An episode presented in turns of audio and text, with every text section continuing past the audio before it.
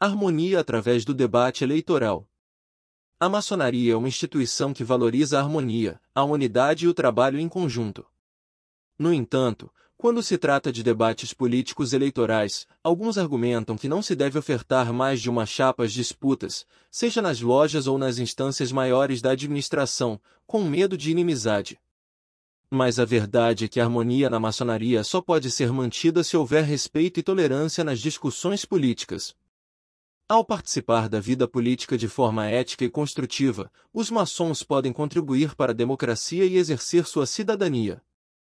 Na campanha para o grão-mestrado estadual para o quadriênio 23-27, muitos irmãos esperavam por uma nova administração, descrentes no avanço da instituição com o modelo de gestão presente nos últimos anos. No entanto, encontrar um nome em seus quadros é sempre uma tarefa difícil dado que o ato de escolher um caminho que evolua além dos limites atuais, é visto com frequência como motivo para disputas e desavenças.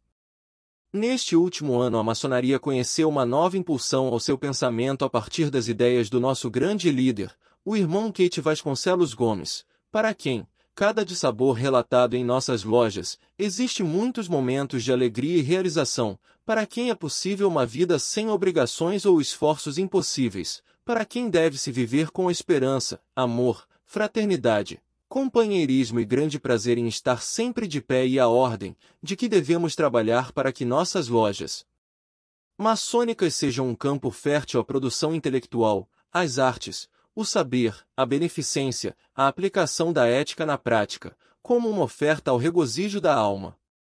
Um contraponto ao negacionismo histórico de que a maçonaria não é a mesma, que a maçonaria perdeu sua identidade, que a maçonaria está morrendo. Para seus seguidores suas ideias tilintam como uma proposta filosófica a ser evoluída no íntimo de cada irmão que a ela é apresentada. Uma reflexão sobre nossos valores, nossa capacidade de fazer, de olhar para o outro e respeitar as diferenças que nele residem, de praticar a amizade sincera e verdadeira.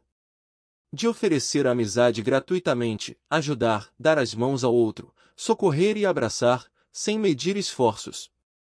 Mas, é, Acima de tudo, uma busca em compreender que, é dos nossos erros que surgirão os acertos, das perdas que se encontrará o caminho, é da escuridão que surgirá a luz.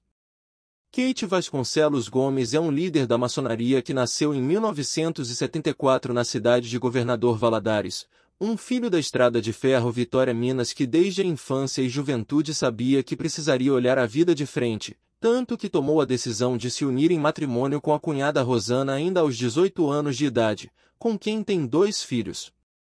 Para o irmão Kate, a vida com a família transita entre o amor fraternal e os negócios da empresa de Avance Trade Company, uma empresa especializada na importação e comércio de componentes para a indústria, fundada em 2004. Suas asas não são pequenas e este primogênito de 47 anos mantém todos à sua volta.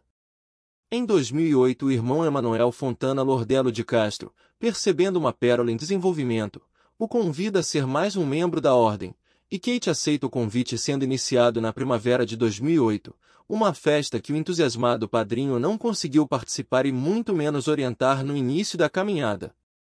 Mas como não podia ser diferente, outra estrela da maçonaria o acolhe e passa a desenvolver a catequese maçônica com ele, este irmão foi Luiz Guilherme Paterlini, que o acompanhou e apresentou a outras luzes como o irmão Davi Cruz e José Wellington Gonçalves de Rezende, que juntamente com ele orientaram a sua aprendizagem maçônica.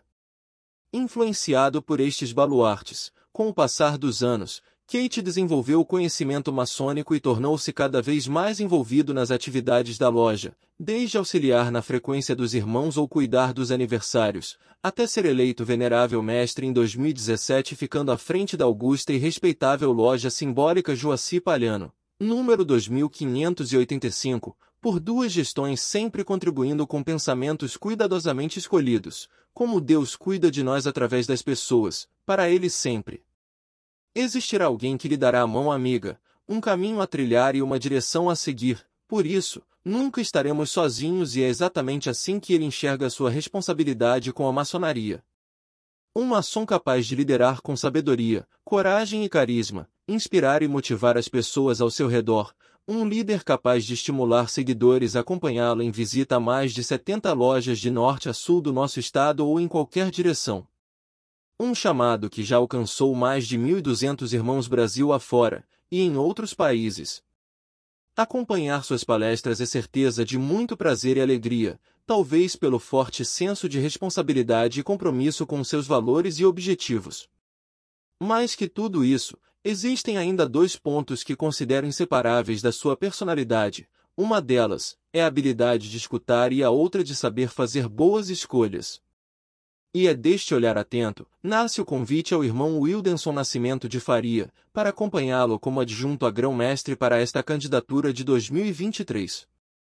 Um irmão que, como ele, tem a maçonaria manifestada em seu íntimo, o Wildenson Nascimento de Faria nasceu em 1965 e é casado com Cíntia, com quem tem duas filhas.